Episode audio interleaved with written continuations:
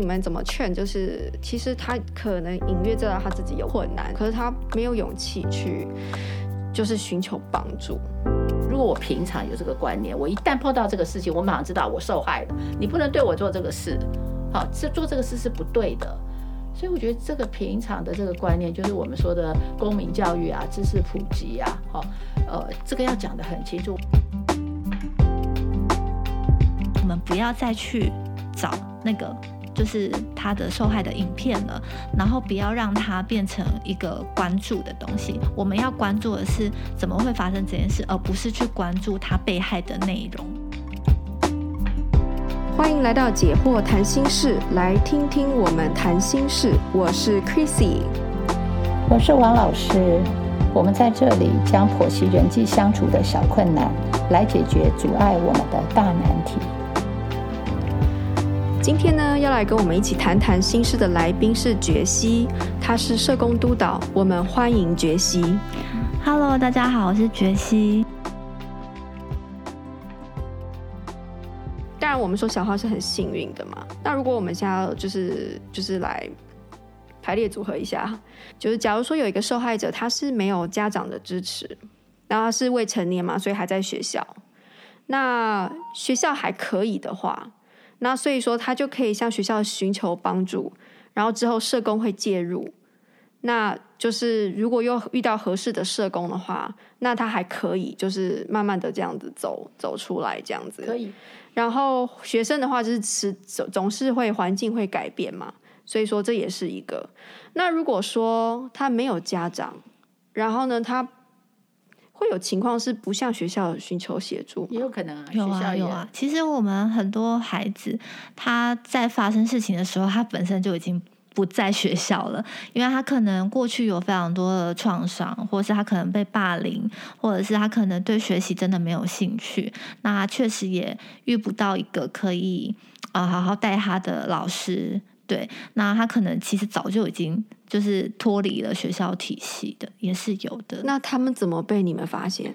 可能各种管道了，对，会在医在医院哦，医院对医院或是警局啊，或是家长发现，然后把他带去验伤，或是去警局，或者他自己偷偷去看妇产科，嗯、然后可能被诊所通报。等等的，或者是他好不容易去上学了，然后他有辅导老师，或者他有其他老师，然后是他还可以信任的，他可能就说了，或是他的朋友跑去跟老师 讲。总而言之，就是有蛮多种可能的。对，但是也有可能就是，比如说他去了医院，但是他就知情不报。哦、呃，这个这个关乎就是那个法规啦，就是强制通报的部分，所以基本上应该是不会。但他不说啊，就比如说，呃，他不是医院会发现，因为他通常都是去做呃妇科的检查、产检，嗯、发现怀孕，或者他有时候是去看别的病，然后就发现她怀孕。哦，嗯、那他可以说哦，但因为他未成年嘛，对对对，对对他一定是一定要通报这样子，或者是他是去看对啊妇产科，可能他的呃月经啊或分泌物啊等等之类的，这个可能产妇产科医师就会例行的问。哦，对对对。不过如果他这样不是未成年的话，就会比较难注意到他有问题，就不是说他有问题，就是他有遇到困难，对不对？呃，如果他不是未成，他是个成年人的话，那就是他可能是强制才有通报的必要，强制性侵，对对，强制性侵。那他如果不说他自己是强制性侵的话，就也不会被发现。他他如果不愿意说，他可能就不会去医院吧？嗯、对。我想问两位哦，就是说你们怎么劝？就是其实他可能隐约知道他自己有问题了，可是他没有勇气去，就是寻求帮助。嗯，因为我觉得，如果当你身边没有人可以帮助你自己的时候，其实你就得帮助你自己，就是要一个想法要改变。可是我不太确定是什么样的想法要改变。从我原本就是说，哦，我我越我就是只能觉得自己只能这样了。可是到我觉得说，哦，我可能可以再去寻求一些帮助，而就是向外，然后可以找到你们。其实我觉得。这个部分跟刚才老师说的复原力有蛮大的关系。那我觉得，我觉得其实我想要从比较前面开始谈起，就是要首先呢，遇到了这个事件，首先要做的事情就是要能够辨识我是一个受害人。嗯，对，我觉得辨识受害这件事情很重要。这并不是把自己标签，或是让自己踩在一个受害者的立场的这个意思，而是说要能够真的知道说我是呃，我我是被我我被害了这样子。这个感觉有点像，就是比如说。呃，你可能在路上，然后出了车祸，你可能当下一开始你会不知道发生什么事情。那如果你没有更多的知能，或者是没有更多意识到说，哦，我发生了车祸，而且我知道我是被撞的那一个，你很有可能会觉得我赶时间，我就不想要报警了。对，那报警就是一种求助嘛。嗯，对对，所以我我觉得首先要先知道自己。是被害的，因为其实很多被害人，他们不愿意求助，是因为他们自责跟羞愧。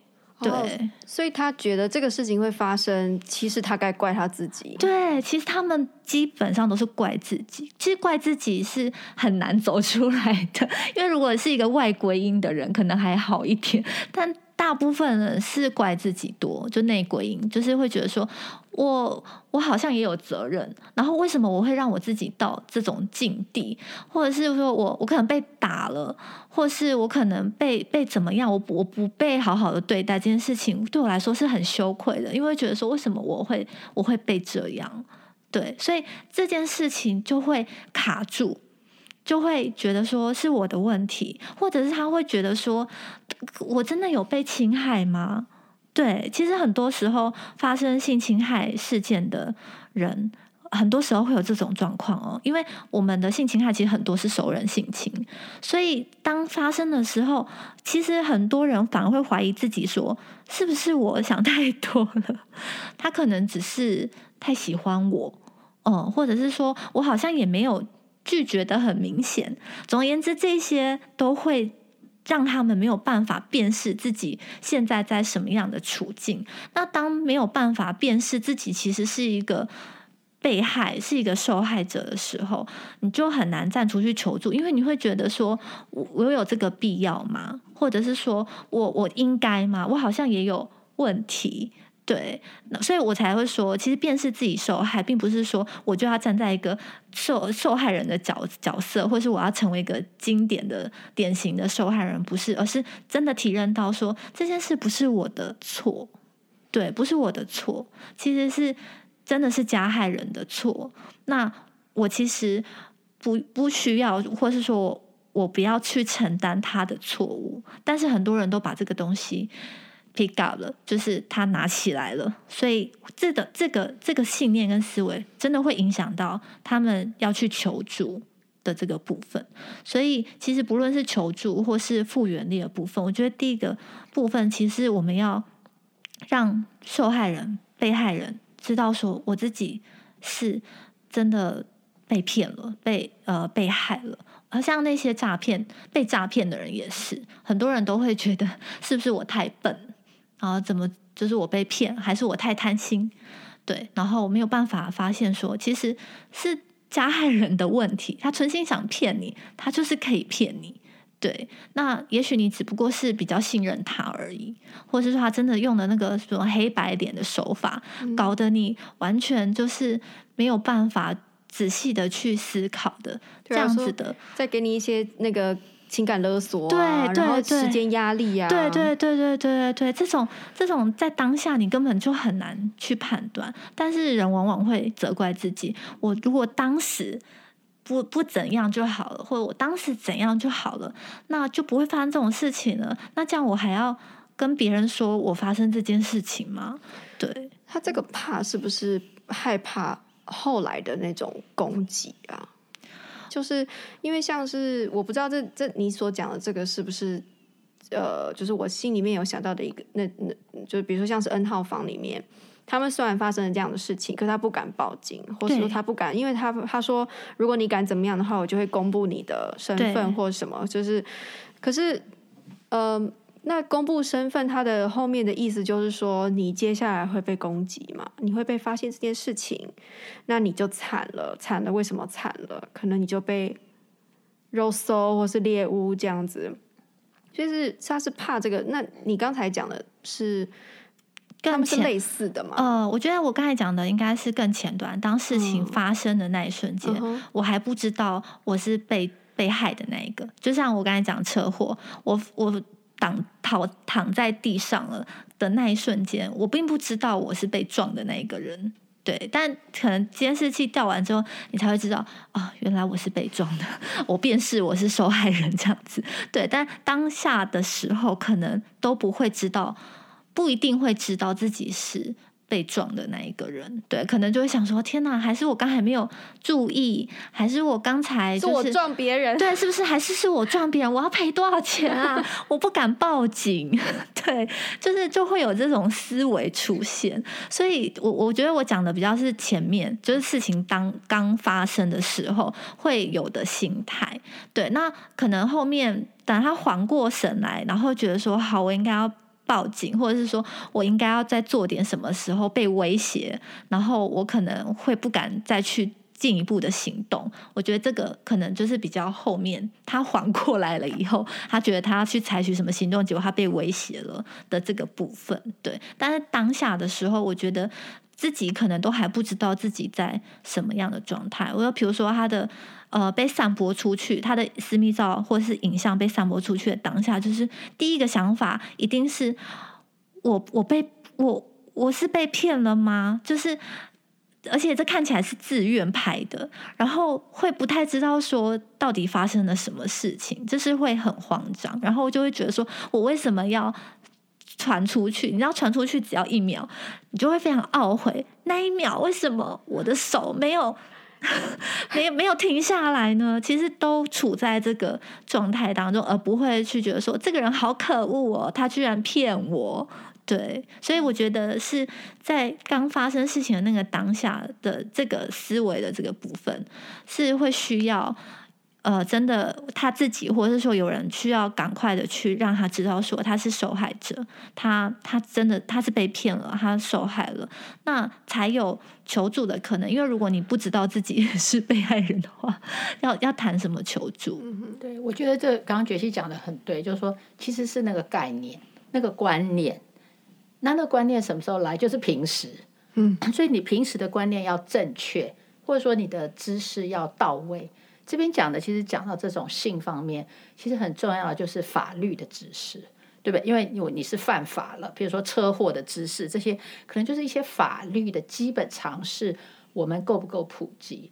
比如说在性侵害这部分，就有两个观念，其实我们现在是不普及。虽然法律规定得很清楚，然后我们的被害人不知道。第一个，十六岁之前你是不能发生性行为，就没有性自主权，因为你没有性自主权，所以很多人不知道。很多人以为他喜欢就可以发生性行为，没有啊，电视都这样演啊。对，所以这个是第一个错误。第一个，我们概念上就是法律知识不够普及，十六岁之前是不能发生性行为的。这个大家，这个就是所谓的法定性侵，这是好不人道哦。不人道，但是这个就是法律保护他，你知道，法律保护、呃、对，这是一种保护。是不是十四岁就十六岁之前，你还搞不懂性是什么的时候，任何人。叫你跟你一起做，那那个人都犯罪的，对，包含你自己也参与了这件事情，所以你也会被，就是如果两个人都十六岁以下，两个人都会被互相可以告，其实它是法律一个保护，这是第一个。第二个，其实对于性行为是什么，我们现在搞不清楚。你知道，因为我们的性行为，很多人还是古时候的概念，就是什么叫性行为，就是两个呃性别，对不对？就是男性、女性的性器官。的接触，而且一定是性器官的接触插入才叫性行为，不是现在的性行为是呃口交、肛交跟这种性器官的交合都叫性行为。所以我们有个案，就是说她的男朋友就跟她说：“我用指头进去。”然后她说可以，她说因为这个不是真正的性行为，这个不会怀孕，所以她说可以，你知道吗？然后第二个就是说，她男朋友叫她口交。她说啊，这可以，因为也不会怀孕，也不会怀孕，所以可以。其实都不行，因为这个口交、肛交，还有用手指，说用异物放进你的性器官里都不行的。那这个为什么会改变？就是因为我们希望是男女平等，好，就是说像现在很多同志之间，譬如说男男。他不可能有两个性别、两个生理性别的那个性器官，所以一定是肛交，不然就是口交，这个也是不行。可是很多男性他不觉得，你知道吗？他觉得说这个口交没有啊，这不是性行为啊，这都不是，所以都不会犯罪，不犯法，都不对。嗯哼，对，所以我觉得刚刚觉西讲的很好，就是说我如果我平常有这个观念，我一旦碰到这个事情，我马上知道我受害了，你不能对我做这个事，好，这做这个事是不对的。所以我觉得这个平常的这个观念，就是我们说的公民教育啊，知识普及啊，好，呃，这个要讲得很清楚。我我非常惊讶，我们现在很多国中生，他不知道十六岁之前不能发生性行为，非常惊讶。主要是我们的这个呃法治教育有点失败，对，没有到位，没有到位。对，我们我们在服务的过程当中，我觉得像比如说，大家会想象经典的。啊、呃，典型的受害人可能都是强制性侵的部分。嗯、那这个部分，我觉得可能大部分人都可以理解，然后也都很快可以意识到，哦、呃，自己受害了，或是你是你你你受害了这样。当然，我觉得在里面很模糊的，就是合意的，对，然后还有那种可能被诱骗的，对的这种状况，其实是蛮难去觉察的，对，因为像我们可能。法律其实就规定在那里啊。那当然，大家会有些人会觉得这个法律很死，那有些人觉得法律是保护的。那在我看来，其实当然并不是每一个人一到了十六 岁就会知道性行为是什么，当然也不是每一个人到了十六岁才会知道。有些人就早熟，有些人就晚熟，他们对性的这个概念真的每个人不一样。所以我觉得法律只能采一个很基本、很。比较，他一定要画一条线，对，他就他就必须一定要画一条线，对。那那那法律也是这样子，所以其实法律现在呃，它有这一条线在这里。其实我们很多的少女们确实也会觉得说，是我自愿跟他发生性行为的，那可能对方是一个成年人了，对。但少女们可能会觉得说，呃，这这这怎么会是犯罪？我也没有被害啊。对对对对，但是有的时候，其实我们还是会跟他讨论说，哎，可是他身为一个成年人，他呃不知道，呃不能对，他他不知道不可以跟未满十六岁的人发生性行为，这本身他就是一个是他的问题了，嗯、对，是他的问题。其实你愿不愿意跟他有没有犯罪，其实并不是一样的事情。对，但是可能呃，少女们，或是说呃，我我呃，可能一般人就会觉得说，就是这没有受害啊。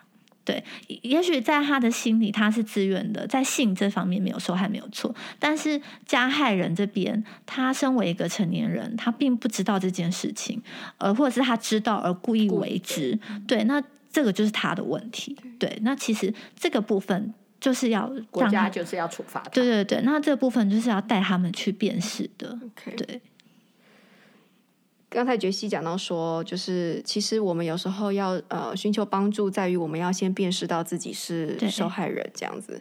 那我们辨识到自己是受害人之后，有时候我们也是不是很愿意，或是害怕去让这件事情曝光，嗯、或是因为你要寻求帮助的话，你就必须让它曝光。对，那。在这个部分，就是两位有没有什么可以给呃受害者打打气的地方？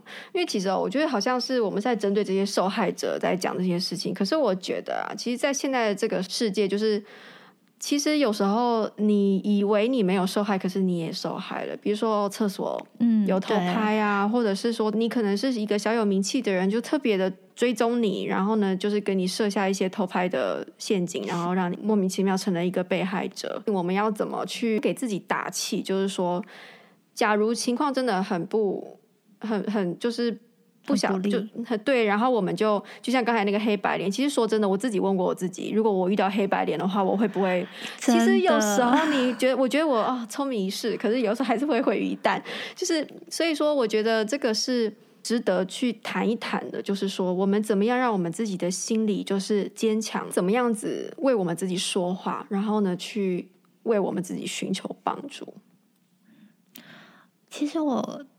就是刚才也一直在想，我们在讨论这个议题的时候，说不定我们在外面上厕所，也可能被偷拍了，我们也没有人知道，因为可能屁股都长得差不多。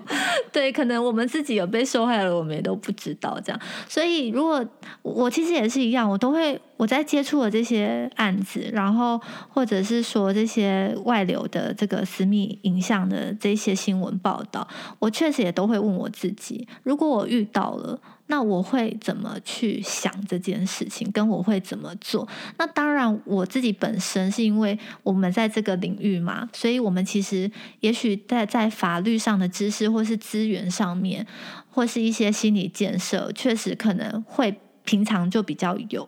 对，那我觉得我大部分看到的，呃，就像刚才主持人刚才讲到的，我要求助这件事就会曝光。我觉得这是一个很大的阻碍，就是当你已经发现我可能是被害人了，我我被害了，然后我要去求助了。可是当我一想到我又要面对这么多人，然后又要再讲一遍，然后或者是可能呃社会大众可能都会知道，我的同学呃不认识的陌生人都会知道这件事情的时候，那个心理的压力真的是非常非常的大。那我我觉得，呃，因为刚才一直在谈就是环境跟个人嘛。那我觉得其实回到个人，因为这个部分的环境就不是我们可以掌控的。对，这个部分，当不能掌控，而你想要去掌控它的时候，你就会非常的痛苦。所以我这时候反而会觉得，还回到自己的身上来。对，那我觉得设立界限是一个很重要的点。就是所谓的设立界限是，我知道他们是他们，我是我，对，他们的目光不代表那个是我，对。然后就是，比如说，可能你觉得呃，警方也许不是那么的友善，或者是说其他的服务的人，他们可能不能理解你，啊，或者是家人，对。那其实我觉得那个设立心理界限就是。我发现这件事情，但我还是那个我。那周围的人，他们要怎么看，跟他们怎么去想，其实那个是跟我无关的。对，那我觉得要做到这一点，其实很难，因为这个是在内心要设一道界限的这种，应该说能力吧。对我，我觉得就算是我自己也蛮难 做到的，因为其实很难不受别人影响。如果很容易的话，其实网络霸凌就不会有这么多人因为霸凌而自杀了。对，因为就是会过度的去吸收别人对你的看法，然后对你的想法，对，然后所以我觉得这时候心里设一道防线，对，是是非常重要的。好，我觉得刚刚谈到就是求助的力量，对不对？当然我先知道，第一个我要先知道我是受害了，第二个之后我要做的事情其实就是要求助。那我觉得这个求助力量，如果我自己我会想到，我会从两个方向来想。第一个就是说我一定要找人支持我，你知道，就是那个支持，不然我就是要找所谓的非正式系统，就是我的亲人啊或朋友，我一定要跟他们讲。网友呢？没有，当然是信任的了。信任的，信任的，对，就信，因为这种私密的事情，你一定是非常信任的，所以你平常应该会有一些很能够，就说，就是你觉得比较 close 的朋友，或者是老板或老师，反正就是，我觉得我我会先找一个人帮助我去求助，我觉得我会先找这个人，对，因为我已经知道我受害，我就会先找这个人。第二个，我觉得我会继续往。正式系统去求助，对不对？因为我就要提高，我就要去通报，这个力量会是什么？我觉得我会有 两个想法，一个想法就是，假设那个人是一个陌生人伤害我的，我就会想，我要让他不能再伤害下一个人。嗯，你知道，就是我觉得那会是我要去告他的力量。我知道我会很痛苦，但是我很痛苦，我有个收获，就是我我至少让你知道没这么便宜。嗯，你知道，你你不是这样害了我，你就默默的。拍拍屁股就走了，然后什么都没有。我觉得我不我不可能遇到我你惨了。对，就是我的受害没那么便宜，你知道我会这样想，你知道我绝对不让你再伤害下一个，即便我的证据不够。但是我也让你走三走三级的这个法律，我让你不好过，我让你这三年，你知道吗？就是我不让你好过。嗯，我觉得我是我会有第第一个想法，假设他是一个陌生人或者什么。那第二个就如果那是我认识的人，比如说我的好朋友，或是 也许是我的家人，我觉得我就会想，他他做出这么糟的事，我因为关心他，或我甚至爱他，我希望他改变。那我要他改变，我也一定要别人来改变他。我我不能改变他，因为他就是伤害我的人，他他才不理我呢，对不对？所以我觉得，如果我想到我要让这个加害者改变的话，我也要去通报，因为通报别人才能来给他治疗，别人才有资源进来，那那个过程他才会逼他改变。嗯，不然你姑息他，他怎么会变呢？我我们现在的社政系统已经不是说哦，他犯错就把他抓到抓到警察局去。其实我们还会有所谓的矫正的这个部分进来。对，对，我们有，就是加害人也有治疗，对，对不对？你你治疗不了他，对，他已经那么多年，也许他有他自己里面很深的那些问题，他才跑来伤害我。那我觉得说我为了爱他，我我为了关心他，他是我的朋友或他是我的家人，我我更要让他改变。所以我觉得我一定要。我一定要通报，因为我要资源来改变他。对，嗯，所以如果是我，你刚刚问，我就觉得我求助力量一定是这两个，对，一个就是我自己要支持，我绝对不会自己就很单独去面对这么多的整个法律系统啊什么的，所以我就会找非非非正式的这些，至少有个好朋友或者什么支持我，然后我们再去报案或再去通报，那就会有一个正式的支持。国家的支持就会进来嘛，这样我就不会孤单，对吧？当我需要的东西，我就有人支持我。那接着我一定要让加害人也要付出代价，对，我我告不成，我要让他走三年 的那个历程，我觉得这样才合理，你知道吗？对，对，这样才合理。你你我我一个人受伤，就你就没事拍拍屁股，没有我我就是你你也不会好过。嗯，对，我觉得只有告才能让他不好过，不然你不告他，他就好过啊。嗯而且他会食髓知味，你知道吗？他说：“哦，我同样弄那个同样一个剂量，那被害人都不敢讲。”对，所以我我会这样想。对，对家人就是说我基于一个希望你改变的，我要让你也是要通报，也是要通报，不然我改变不了你。对。嗯其实那个，我有发现我们在服务的过程当中，呃，很多小孩他可能因为经历了这件事情，然后被迫分手嘛，那我们会持续的服务他嘛，然后到了比较后段的时候，他会突然发现说，哎，当初这个人其实真的很不不 OK，很糟糕。对，然后呃，当然刚好是可能我们之前也有就是做提告，也许他并不是愿意的，但后来会发现说，当他有发现了自己其实。对方才是要那个负责的人，对，对，对方才是要负责的。当然，当然，他们自己本身，他们有他们的议题要去处理，没有错。但是加害人也有他们的责任要去负的时候，其实我就会发现，我们小孩可能就会对于这个过程，他们就会觉得说，对，我也要争取自己的权益。对，对，其实会长出力量。对，对，对，对，对，其实也还是有这样子的状况发生。嗯。嗯我觉得刚才我们有提到说，如果是重要支持者，其实像那个小花的妈妈嘛，就是一个很好的例子嘛。她知道她自己需要改变，然后她去去寻找资源，然后来教教她自己如何跟女儿重新建立这个好的关系。这样，那那对于社会呢，就是两位有没有觉得这个社会可以怎么改变，然后可以降低对于就是受害者的伤害？我觉得两个，第一个就是我们要多管闲事，嗯，就是有时候即使不是你的案子，可是你的朋友什么，我觉得我们知道了，或者说呃邻居，或者就是说只要让我们知道，就像我们路见不平，对不对？有人跌倒了，我们就把他扶起来。我觉得只要我们能够知道这些事情，我觉得是大家有这种互助，要帮助被害人这样子的一个。概念我觉得是重要的。我觉得在台湾是有这个环境，我觉得是很棒。嗯，对，大家都很愿意就是帮忙。哦，但我觉得这种受到这种性的伤害，我觉得我们也要帮忙，不要去那个。所以我觉得有时候像我们有些个案，不见得是父母亲，有时候是他的阿姨，有没有？嗯，像我昨天还听到什么舅妈，反正就是说家里的亲戚只要说我知道我有一个朋友或者是小孩碰到这事，其实我就可以来帮忙。甚至我也看到也看到一个案子是爸爸的。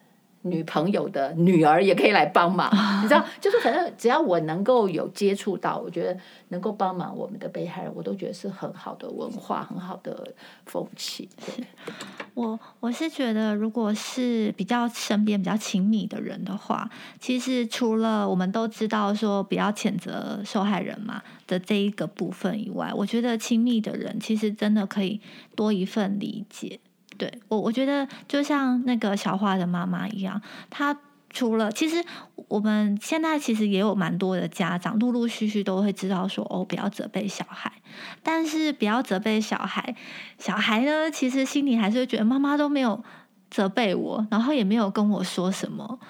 然后我就不知道这件事情到底过去了没有，对，所以我觉得除了说不要责备，呃，当家长好辛苦啊，就是要先管理好自己的情绪，然后不要那么冲动的责备以外，其实我觉得多一份理解，如果可以的话，我觉得真的会对他们来说是更好受，因为当你知道我为什么会这样，然后你也觉得说我相信你。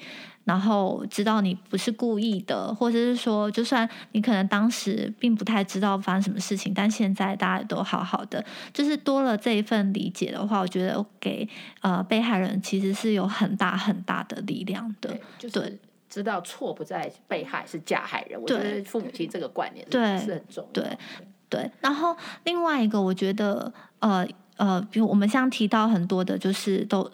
现在有很多的数位的性暴力嘛，其实我从 N 号房事件的一些报道当中，有发现一件事情，我觉得现在的网友有慢慢的长出了就是网络的素养，嗯哼，对，因为其实 N 号房他们会有很多外流的。影片嘛，其实然后也有一些人真的很很有勇气的用他的本身，然后去站出来。那其实我们都会人都会好奇，就是看到一个真的被害人站出来了，你可能会想要去搜寻他的过去受害的经验的影片。但我有发现，就是呃，包含这一次台湾的。呃，青春炼狱的这个部分，其实很多网友都会留言说，我们不要再去找那个就是他的受害的影片了，然后不要让他变成一个关注的东西。我们要关注的是怎么会发生这件事，而不是去关注他被害的内容。对对，就像我们上下两集，我们其实都不再谈他们受害的内容细节是什么，因为我们要关注的是为什么会这样，然后我们面对我们我们遇到了要怎么做嘛。对，那其实我有发现，其实蛮多网友开始有这样的素质，就是知道说，如果我去点点阅的话，它只会越来越多人看，然后。就是他就会上，他可能就会可能被对，上热搜会被推播啊，或者你就会看到，对，然后或者是你就就互传的话，也许你只是想要关心这件事情，但是你就成为那个在在推他一把的人，所以也有发现说，现在的网友。多多少少都有一些素质，就是知道说，我对这个人最好的关心，就是我不要再去看他受害的那些东西，我是去关心他这个人后续要怎么办，然后他的他对对他的影响是什么？对，然后我觉得这点是非常重要，因为会让家呃会让受害人生不如死的，就是他的东西一直被。在网络上不断的被观看、被传播，那那些莫名其妙、陌陌生的眼睛，那如果没有人去关注这件事情的话，是不是对他来说，他就有机会重新开始？对对对对对，对，对，那个伤口才能愈合。对对对，所以其实我觉得，亲近的人跟社会，我觉得现在大家慢慢的有在有在改变。对，这是我看到，虽然很微小了。嗯，对，对，我觉得我们大家都可以朝这个方向来努力。那因为今天时间又差不多了，然后我们非常谢谢杰西带来了非常精彩的内容，谢谢。那也谢谢王老师，谢谢。那我们今天就先到这边，我们下次再见。好，拜拜，拜拜。